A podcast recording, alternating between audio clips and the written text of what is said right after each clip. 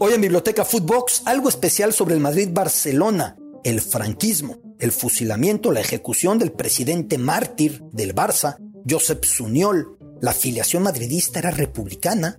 ¿Era franquista? ¿Cómo era en la guerra civil? De eso hablamos hoy en esta biblioteca. Bienvenidos.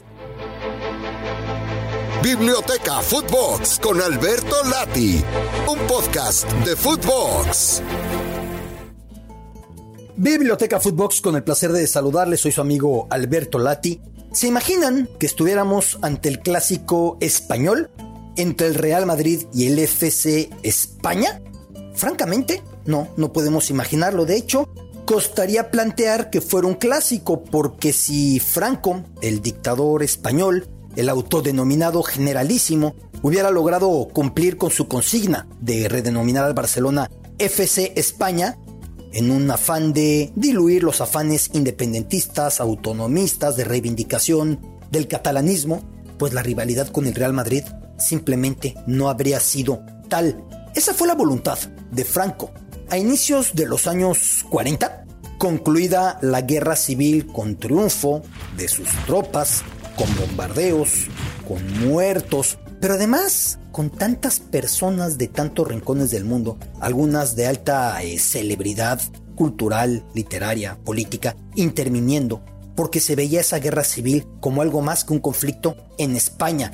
Pues terminado ese conflicto, la guerra civil, hubo presiones para que el Barça se empezara a llamar ya no Barcelona, sino FC España, y no solamente eso, que el uniforme, esas rayas blaugranas que impusiera Hans Gamper terminaran por ceder al rojo de la selección española. Un rojo que hay que decir tampoco le encantaba a Franco y buscó en muchas ocasiones que el conjunto ibérico, el representativo nacional, dejara de vestir en rojo, algo parecido a lo que acontecía con la dictadura al oeste de España, en Portugal, con Oliveira Salazar, lo he contado en varios episodios, en varios podcasts de Biblioteca Footbox, con el Benfica, que siendo su uniforme rojo, decretó que nada de llamarle vermelho, o sea, vermelho rojo en portugués, sino encarnado, color carne, y a la fecha el Benfica reivindica que es color encarnado por esa fobia a todo lo rojo.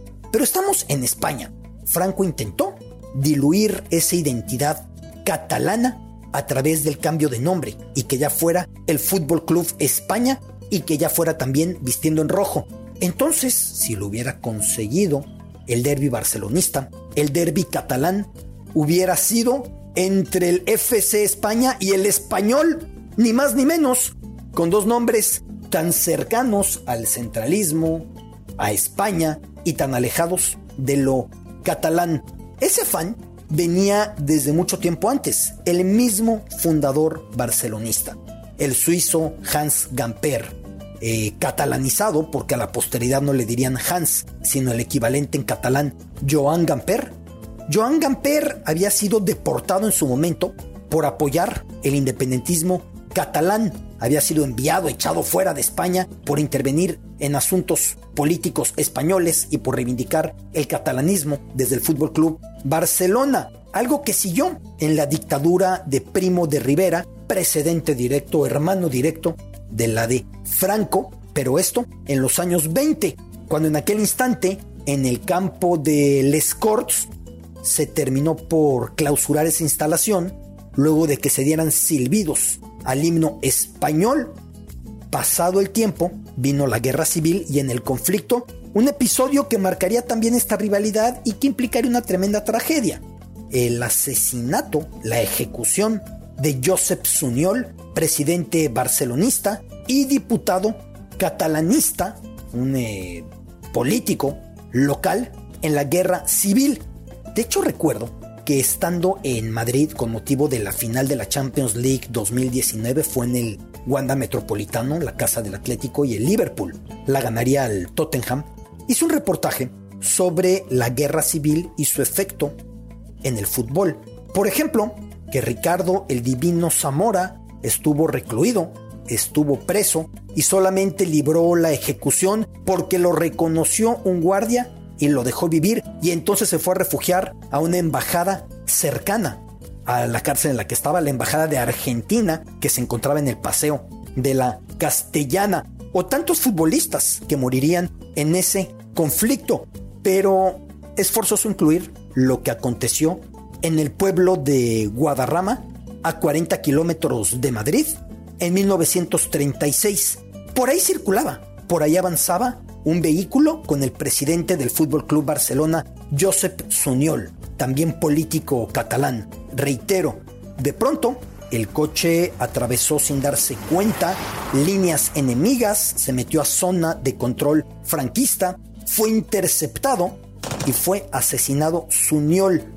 Desde entonces existe la suspicacia o existe la intriga de si acaso el conductor del coche estaba coludido con el franquismo para poner a Sunyol ahí, porque nunca hubo certeza si él también murió o si escapó o si le fue perdonada la vida, y tampoco se entendió cómo es que no notaron que cruzaban líneas enemigas. No era cualquier cosa meterse a territorio que ya era tomado por el bando rival. Ahí llegó el coche y ahí fue asesinado Joseph Suniol y se encuentra en este pueblo de Guadarrama, reitero, a 40 kilómetros de Madrid, una lápida perdida que me costó un trabajo tremendo encontrar para, para poder grabarla, porque no tiene gran señalización.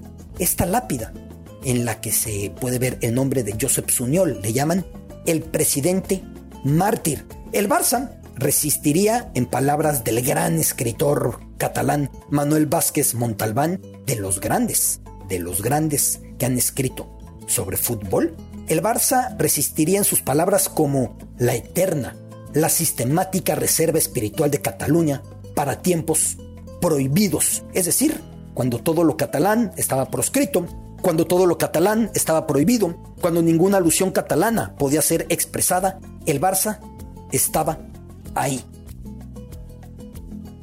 Hasta 2019, el Barça retiraría, refutaría las medallas que en su momento otorgó a Franco, aunque la historia es mucho más complicada. Por un lado, no podemos negar el yugo que el franquismo supuso no solo para el catalanismo y no solo para Cataluña o para otras regiones en confrontación con el centro como el País Vasco, por ejemplo, también en directo con el Barça. Pero acaso, sin la ayuda de ese siniestro régimen, el Camp Nou no habría sido construido. Tampoco la severa deuda que arrastraba el Barça habría desaparecido. ¿Por qué digo esto?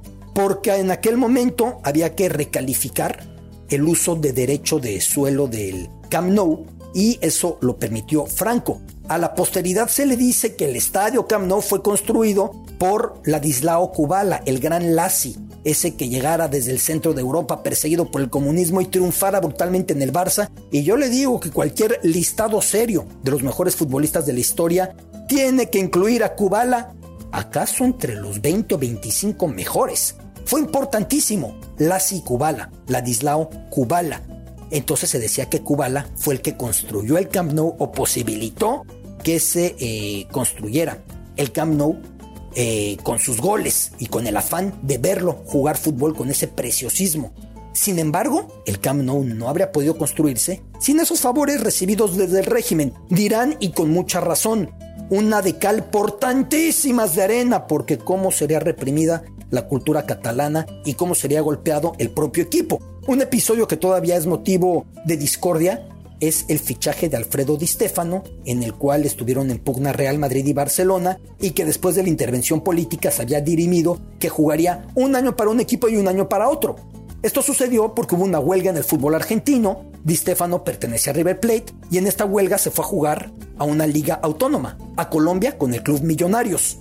Cuando se va de Millonarios, Real Madrid y Barça respectivamente hacen el trato uno con Millonarios y otro con River y tanto River como Millonarios claman tener los derechos para vender a Di Stefano. Finalmente, llega a España, ya está en Barcelona, entran en discusión y lo primero que se determinó fue que jugaría un año para cada equipo, aunque al paso del tiempo se quedaría nada más en el Real Madrid.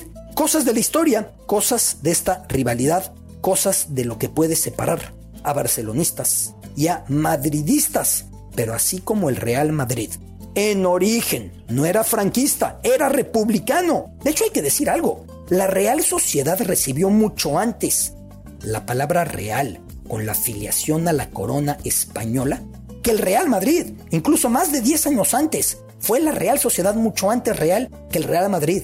Los merengues eran republicanos y Javier Marías, otro maravilloso escritor que se refiere al fútbol, en particular recomiendo siempre su libro salvajes y sentimentales, letras de fútbol, aprovecho para recomendar otras obras de él como la trilogía Tu rostro mañana. Bueno, Javier Marías deja claro que el Madrid era republicano y el equipo franquista de esa capital era el Atlético de Madrid, que de hecho en tiempos de la Guerra Civil se rebautizó Atlético Aviación.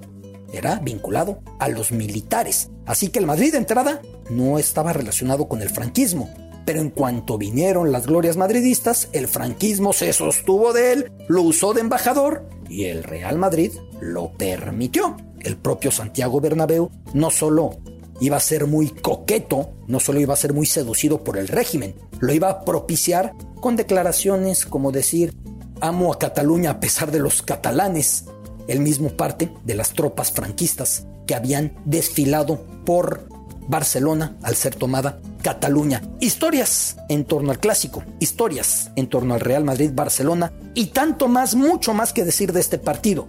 Por lo pronto, a disfrutar del fútbol. Biblioteca Fútbol, soy su amigo Alberto Lati. Esto fue Biblioteca Footbox, un podcast con Alberto Lati, exclusivo de Footbox.